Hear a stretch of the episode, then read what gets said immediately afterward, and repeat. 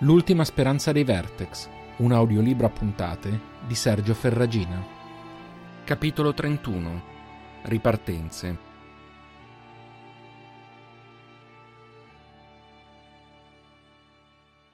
Ci vollero due giorni prima che il Consiglio si decidesse. I contrasti tra la fazione difensiva e quella proattiva erano sembrati insormontabili finché Amis non aveva deciso di esercitare il proprio diritto di voto, forzando di fatto il risultato finale. Firan e Zalen avevano accolto la notizia con un misto di sollievo e preoccupazione. Un conto era viaggiare per conto loro, sapendo di potersi fidare l'uno dell'altro e di avere la protezione di Asim. Un altro era infilarsi in una missione nella quale avrebbero dovuto stare costantemente allerta, non solo per le minacce esterne, ma anche per quelle potenziali interne. La situazione di Greten non era granché cambiata. Non c'erano stati altri assalti, anche perché non era stata più persa di vista da loro, da qualcuno dei ragazzi e soprattutto da Asim, che sembrava aver deciso che la Vertex fosse l'elemento del gruppo con maggior bisogno di protezione. Lei era così passata dall'esserne terrorizzata al considerarlo una fonte di sicurezza. Nonostante la mancanza di attacchi, era però evidente che la presenza della Ciclax e del figlio fossero a malapena tollerati Contraddicendo le parole di Amis e di Berb, buona parte degli appartenenti a quella non unità erano più o meno esplicitamente ostili. In Greten vedevano esclusivamente il simbolo del nemico, quello che aveva ucciso o fatto soffrire i loro cari. I due amici ne avevano parlato il giorno prima, nell'ennesimo punto della situazione. Non riesco a biasimarli del tutto, sai? aveva detto Zalen, imbarazzato dalle proprie stesse parole. Non quello che hanno fatto ieri sera, quello mai. Ma la paura, la diffidenza, la voglia di rivalsa. Qualche mese fa probabilmente sarei stato come loro. Mi vergogno ad ammetterlo, ma se non fosse stato per Selin e per quello che ho visto a Laveg, non sarei stato molto diverso. Firan non aveva risposto subito, tanto che Zalen aveva cominciato a chiedersi se lo avesse sentito. Poi lo aveva guardato brevemente come se stesse riflettendo, si era alzato e gli aveva fatto cenno di seguirlo. Si erano avvicinati alla tenda dove Greten riposava. Asim li aveva scrutati pigramente con un occhio solo, ma non si era mosso. Firan aveva scostato di poco l'apertura, a sufficienza perché entrambi potessero guardare dentro, ma non abbastanza per disturbare il riposo del piccolo. Cosa vedi? Zalen non aveva capito dove il randagio volesse andare a parare. Aveva guardato nella tenda e gli aveva risposto in tono incerto. Una Vertex è un bambino. Firan aveva annuito. Vedi un nemico? No, ovviamente no. Una minaccia? Neanche. E hai detto bambino, non piccolo. Zalen non ci aveva fatto caso, anche se in altri momenti sapeva di averlo chiamato in quel modo. Prima di Laveg avresti visto un nemico? Una minaccia? Il ragazzo aveva sospirato. Gli piaceva pensare che no, non li avrebbe visti così, ma era poi vero, o semplicemente stava sopravvalutandosi. Firan aveva sorriso. Il fatto stesso che tu ci stia pensando è una risposta. Zalen aveva sospirato. Confermi quello che stavo dicendo, li capisco. A quel punto il randaggio gli aveva dato un colpo sulla spalla. Sei proprio duro, vero? Il fatto che ci pensi dimostra che ti poni il dubbio, e il dubbio è la chiave per rimanere umani. Ma ascoltami. La paura è normale. Io sono il primo a poterlo dire, lo sai. E lo stesso vale per te. E come la paura, è normale il desiderio di vendetta e di rivalsa. È uno dei motivi per cui siamo in questa missione. Aveva stretto il pugno pensando a Kerlan e a quello che avrebbe fatto ad Einar quando l'avesse trovato.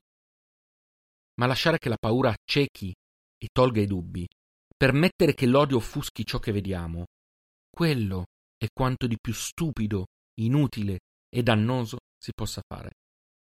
Dici che li capisci. No, non è vero. Ne capisci le cause. Sappiamo quali sono le cause. Ma ci fermiamo lì, perché né tu, né io, né quei ragazzi che abbiamo salvato abbiamo mai pensato di fare del male a quel bambino e a sua madre. Perché loro non ci hanno fatto nulla. Non hanno fatto nulla a nessuno. La loro solo colpa è avere gli occhi blu e non sapersi difendere. Molti Vertex anche quelli che hanno ucciso e ferito non hanno più colpa di loro. Chi non comprende la differenza dopo aver visto la paura di Greten o la fragilità del bambino non ha giustificazioni. Il dolore non è un lasciapassare verso l'odio indiscriminato. Odiare queste due creature, e in generale i Vertex, a causa del proprio dolore, significa insultare le proprie perdite e fare il gioco del nemico.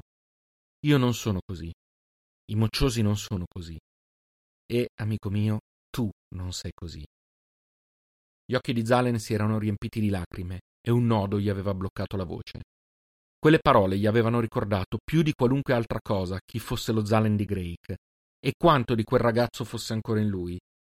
Senza attendere risposta, Firan aveva fatto un gesto distratto con la mano. Ora possiamo andare? C'è ancora molto da decidere e Selin non si libererà certo da sola. Si era allontanato senza guardarsi indietro, gli occhi grati dell'amico a seguirlo.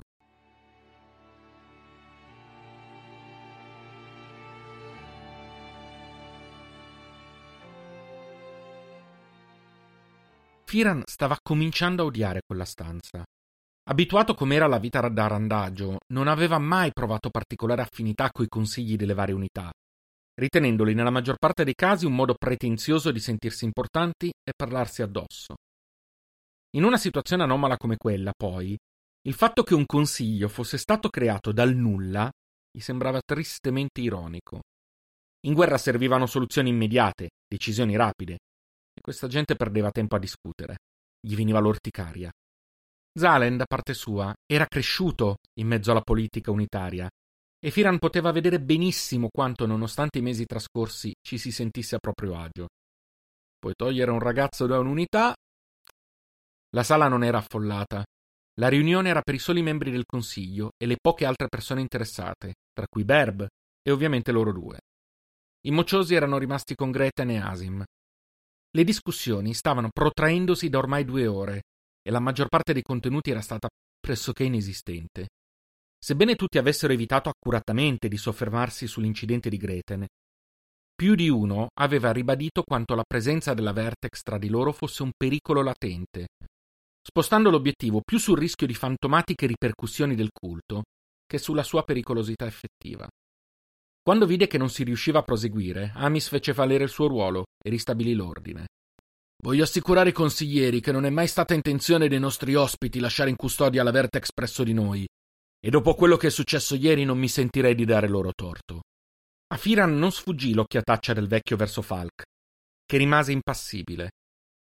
Il nostro scopo è decidere quanti dei nostri dovranno accompagnarli nella loro missione contro la guida e se possibile chi. Fu a quel punto che inaspettatamente Falk chiese la parola. Come già sapete, ho votato a favore del nostro intervento. Dobbiamo portare la guerra a casa di chi ha ucciso i nostri cari e dobbiamo farlo con violenza e senza pietà. Violenza e mancanza di pietà sono caratteristiche di chi ci ha attaccati, Falk, ribatté Amis. L'uomo più giovane annui, ed è l'unica moneta che sono in grado di comprendere. Firan ebbe la netta impressione che quella non fosse la prima volta che aveva luogo uno scambio di battute del genere. Comunque, proseguì Falk, Ritengo che sia nostro dovere concentrare la maggior parte delle nostre forze in un attacco incisivo e definitivo. Se questi. se i nostri ospiti sono davvero in grado di colpire la guida, dobbiamo sostenerli con tutto ciò che possiamo.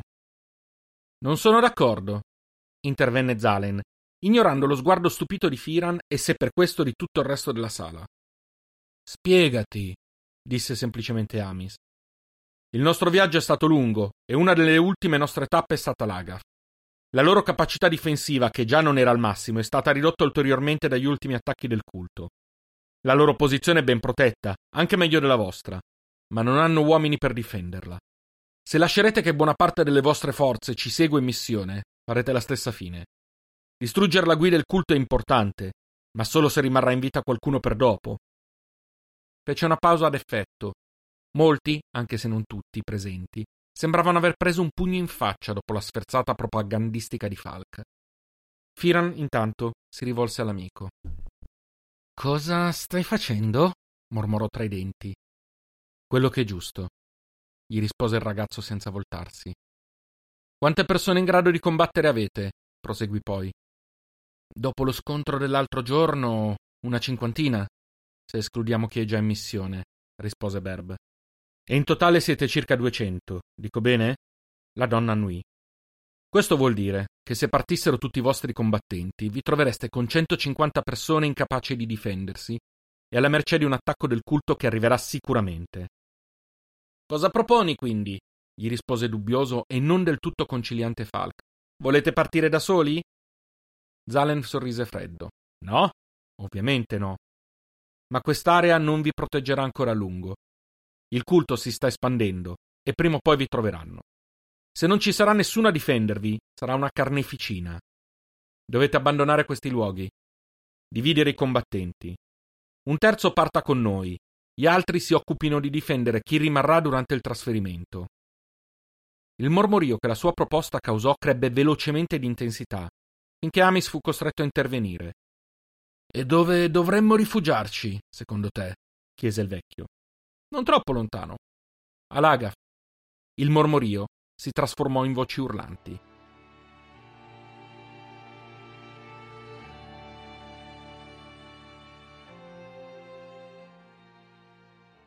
Potevi parlarmene prima, lo rimproverò Firan mentre uscivano. Zalen scrollò le spalle. A dire il vero, improvvisato. Mentì solo parzialmente. Era da quando erano partiti che il pensiero della sicurezza di Lagaf lo stava perseguitando. Quando aveva sentito l'assurda proposta di Falk, una porta si era come aperta nella sua mente e ne era sbucata quell'idea. Fira non si fece troppo convincere dalla risposta, ma sapeva che discuterne ancora sarebbe stata un'attività sterile. Mi scoccia dirlo, ma se non mi soffermo sul particolare che potrebbe causare la nostra morte, l'idea in sé non è una delle peggiori tu abbia avuto, disse a malincuore. Zalen sorrise. Abbiamo bisogno di aiuto, ma con astuzia. Un numero troppo ampio di persone non passa inosservato e non serve a nulla se non a un attacco frontale al rifugio che sarebbe un suicidio. Firan annui controvoglia. E questo servirà a proteggere Alind e gli altri. Calcò volutamente sul nome della ragazza, ma Zalen non gli diede soddisfazione.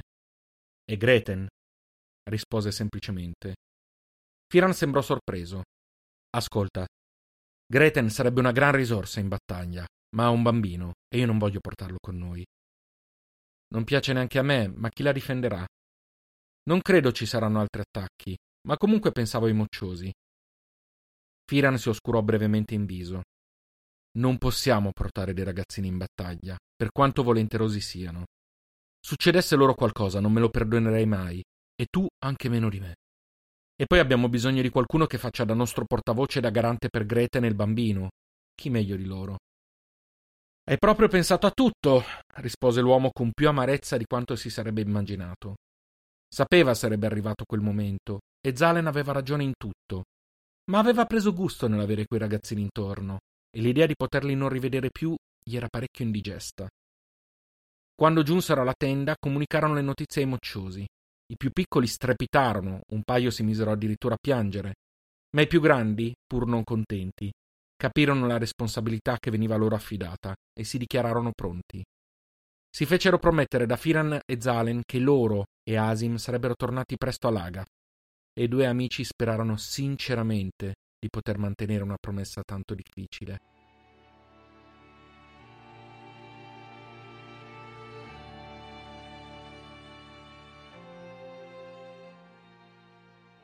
L'ultima riunione fu per la definizione della missione. Le persone erano state scelte e Firan e Zalen non erano entusiasti. Falk e alcuni dei suoi sarebbero partiti con loro, a differenza di Berb.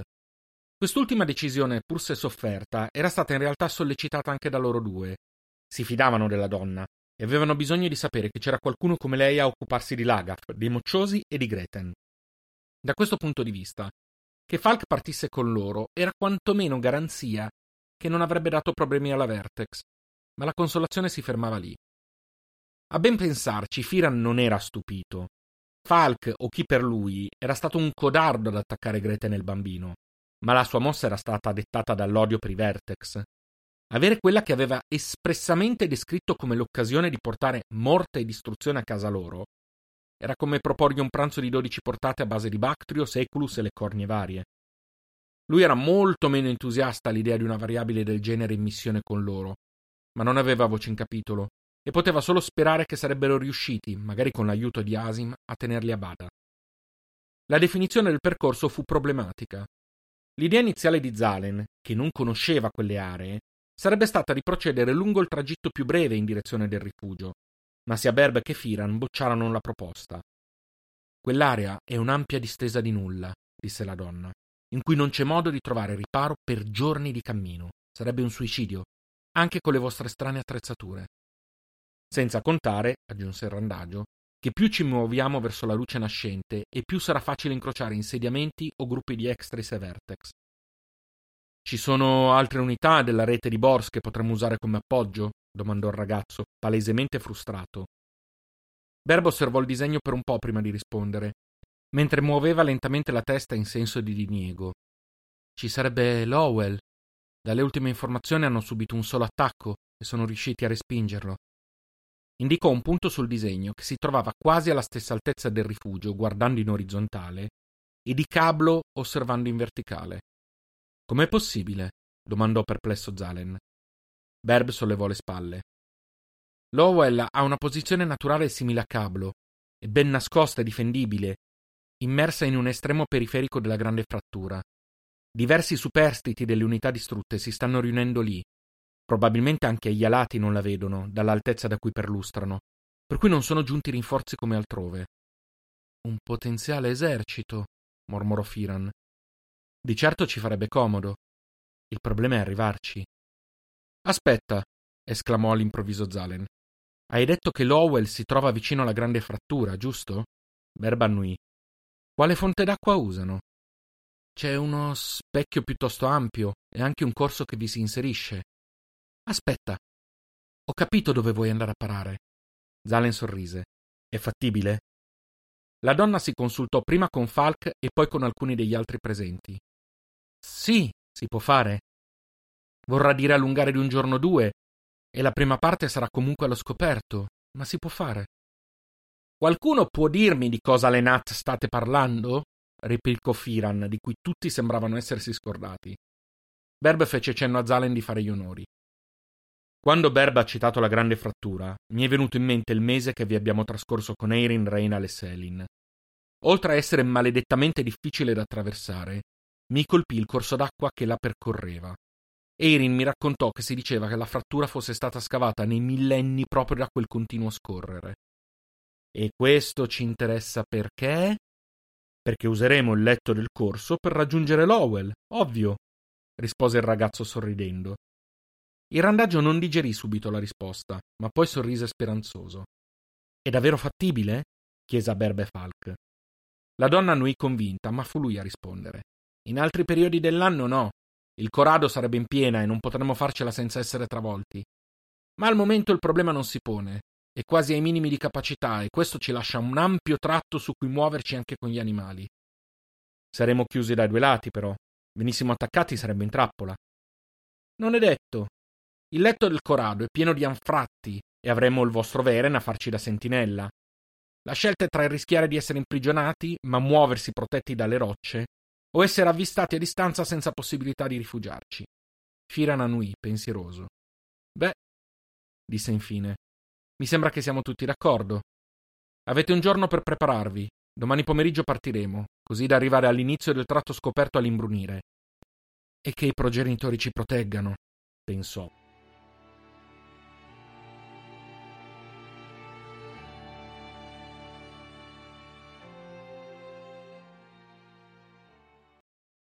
La giornata di preparativi trascorse velocemente.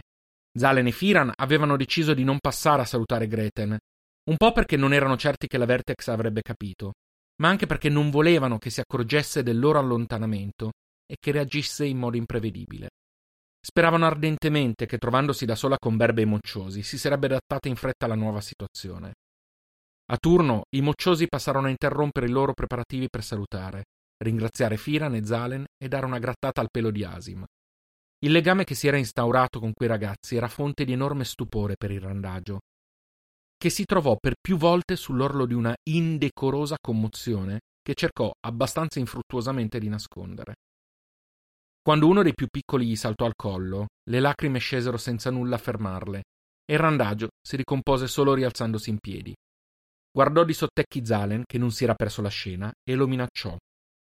Non una parola con gli altri, o ti infilo una quindicina di schlank velenosi nella branda.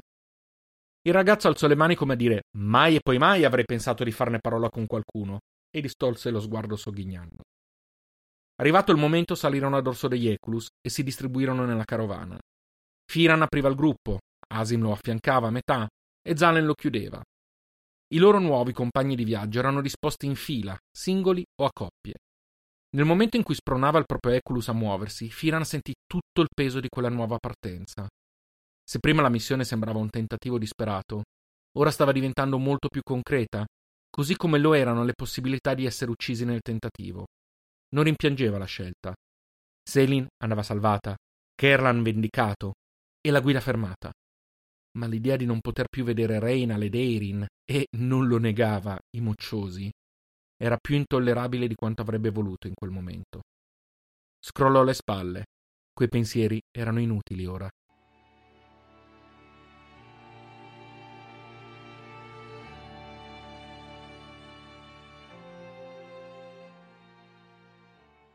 Il primo tratto del tragitto richiedeva che si muovessero all'interno della stessa spaccatura tra le rocce in cui risiedeva la non unità. Lo spazio da fuori poteva sembrare ridotto, ma muovendosi all'interno era molto più ampio di quanto apparisse e c'era il vantaggio di non rischiare incursioni laterali da eventuali malintenzionati. Quello e la presenza di Asim tranquillizzava parecchio Firan, che per questo motivo fu preso alla sprovvista quando un urlo risuonò alle loro spalle, echeggiando lungo le pareti della spaccatura. Erano partiti da poco più di un'ora. La non unità era metaforicamente a portata di mano. Il randagio sperava ardentemente non si trattasse di un attacco del culto. Non lì, non ora. Il gruppo centrale si chiuse immediatamente in formazione. Asim si accucciò ringhiando e Firan si affiancò a Zalen in retrovia. Neanche il tempo di partire, disse il ragazzo, immediatamente interrotto dal ripetersi dell'urlo, che si avvicinava velocemente. Fu allora che Asim sembrò reagire a qualcosa. Alzò il muso, annusò l'aria e poi improvvisamente corse in direzione dell'urlo. Asim, che le nat! urlò Firan, più per frustrazione che nella speranza di bloccare il Veren. Utile il vostro animale, commentò la voce di Falk in quel tono stridulo che il randaggio aveva già imparato a detestare cordialmente. Almeno quanto commentarne l'utilità, gli rispose secco. Il silenzio calò. Il gruppo era serrato in attesa di un qualcosa di indefinito. Zalen e Firan tenevano le mani strette sulle armi a raggi. All'improvviso, in lontananza, videro una macchia scura avvicinarsi a passo spedito. Zalen si portò il visore agli occhi, mise a fuoco e si lasciò scappare un'imprecazione mentre lo passava a Firan. Moderchod, mormorò tra sé scandendo le lettere. Rimanete qui! urlò poi rivolto al gruppo e facendo segno a Zalen di attenderlo. Spronò l'Eculus fino a raggiungere Asim, che si avvicinava senza correre. Sul suo dorso, con stretto al petto il figlio e aggrappata al pelo del Veren come fosse la sua unica salvezza, Greten, visibilmente scossa.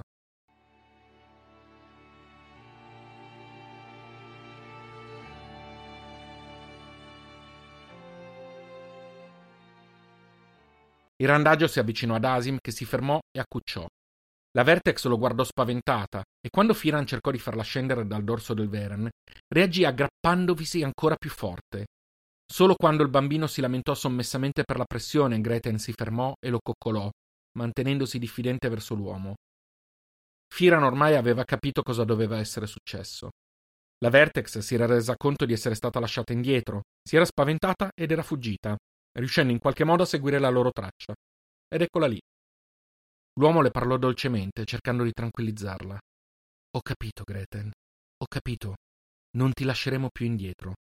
Sarà un fucking caos, ma non ti lasceremo più indietro. Che fosse stato il tono della voce, la presenza di Asim, o che avesse capito in qualche modo le sue parole, la Vertex si rilassò, scese dal dorso del Veren e si raggomitolò ai piedi di Firan. L'uomo le accarezzò dolcemente la testa e la schiena mentre guardava le proprie spalle. Sarebbe stato un vero piacere gestire Falk ora, un enorme piacere.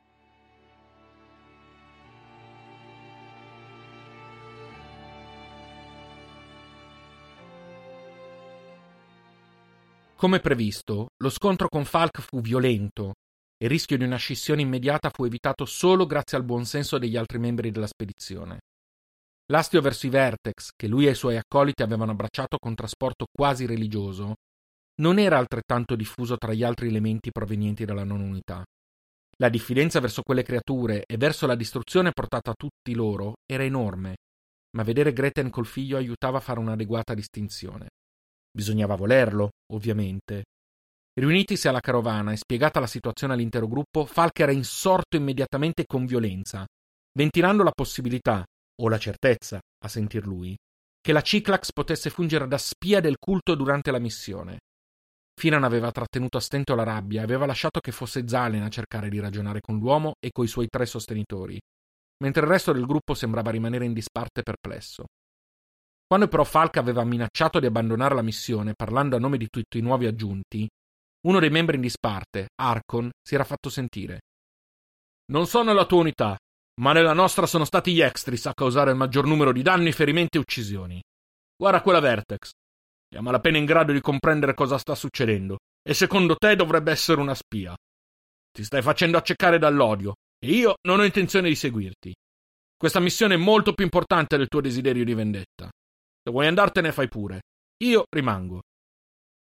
Il mugolio di assenso di praticamente tutti gli astanti aveva sancito la sconfitta della posizione di Falk, che a giudicare dallo sguardo non l'aveva presa molto bene, ma era sufficientemente intelligente da riconoscere una sconfitta.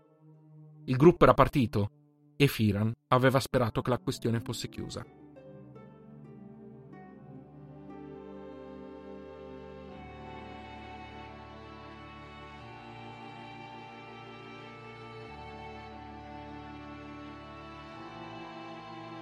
L'ultima speranza di Vertex è un podcast di Sergio Ferragina adattato dall'omonimo romanzo. Potete ascoltarlo su tutte le piattaforme podcast. Se vi è piaciuto questo episodio, considerate di lasciare una valutazione e mettere like alla pagina Facebook dallo stesso titolo. Per contatti, proposte o per sostenere il progetto offrendomi un caffè, trovate i link nei dettagli dell'episodio. Ci sentiamo tra una settimana per il 32esimo capitolo dal titolo Senza speranza.